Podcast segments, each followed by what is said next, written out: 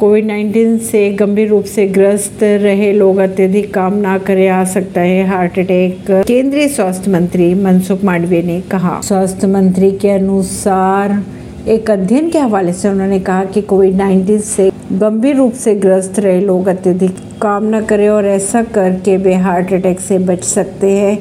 मंत्री के अनुसार ऐसे लोगों को बीमारी के बाद कम से कम एक से दो साल तक अधिक थकान वाले काम नहीं करना चाहिए, अत्यधिक रनिंग और एक्सरसाइजेस भी नहीं करना चाहिए। परवीन सिंह, नई दिल्ली से।